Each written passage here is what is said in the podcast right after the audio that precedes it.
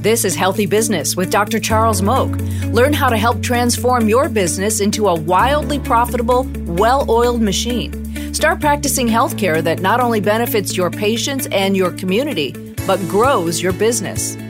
I am Cam Carmen, and Dr. Moak and I are discussing something very interesting today. Now, in the business world, you talk about simplifiers and multipliers.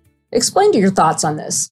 This is a concept that I sort of always knew about, but it never really rose to the surface until my coach, Dan Sullivan, he's a strategic coach. He started talking about, you know, are you a simplifier or multiplier? And I really had to do some exercises to think about what it is. And then I really started building a whole concept off of understanding the differences. But here's the basic concept a simplifier would be the person or team that could take something that's very complex, not working that efficiently, and find simpler ways to get things done.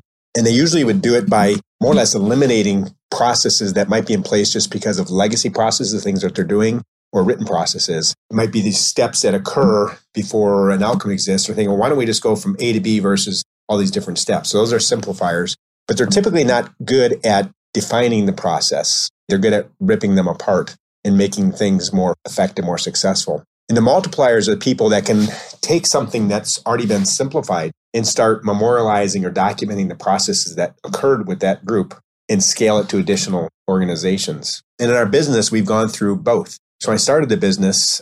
I worked in the hospital at the time, back in the early 2000s, and I started a, a, medical practice to give people services that they wanted. Were the only option in the past for things like the stuff we do with the circulation or the body shaping or the facial stuff was surgery. It was very complex, and it took you know, pretty healthy people and they go get pre-op labs and they do a complex surgery. And I brought simpler ways to get some results that maybe weren't arguably as good, but did not involve the complexity of surgery. And I found out how to make a really high performing team based on my experience in the ER, where we didn't have a whole lot of processes in place because every patient is a little bit different.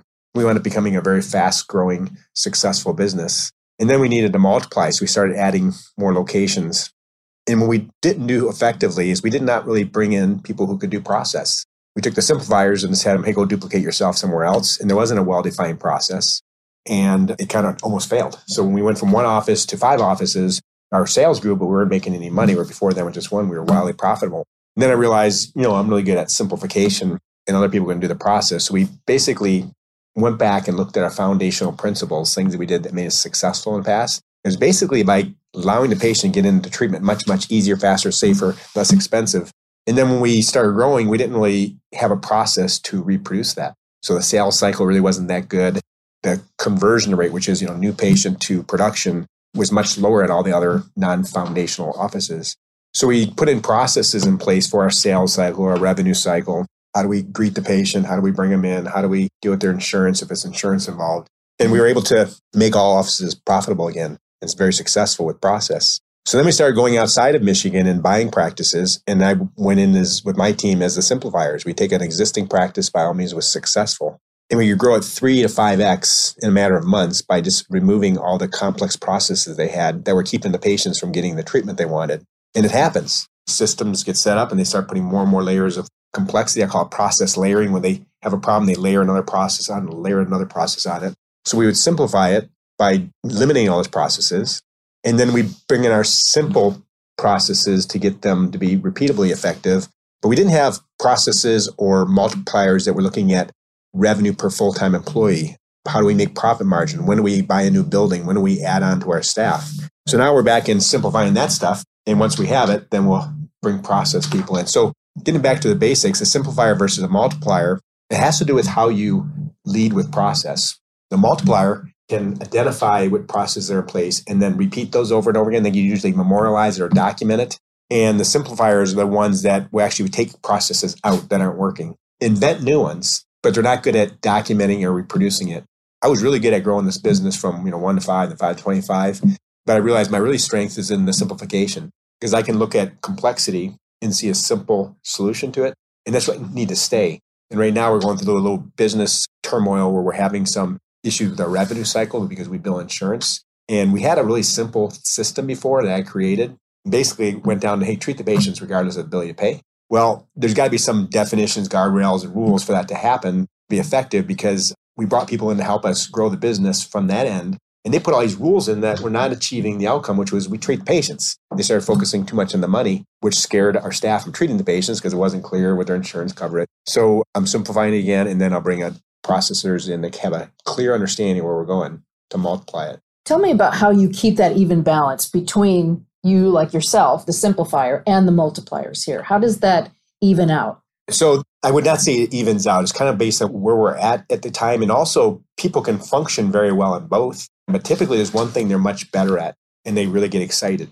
So I can do both multiplication and simplification, but I love simplification. And multiplication, I don't really like that much like other people to do it.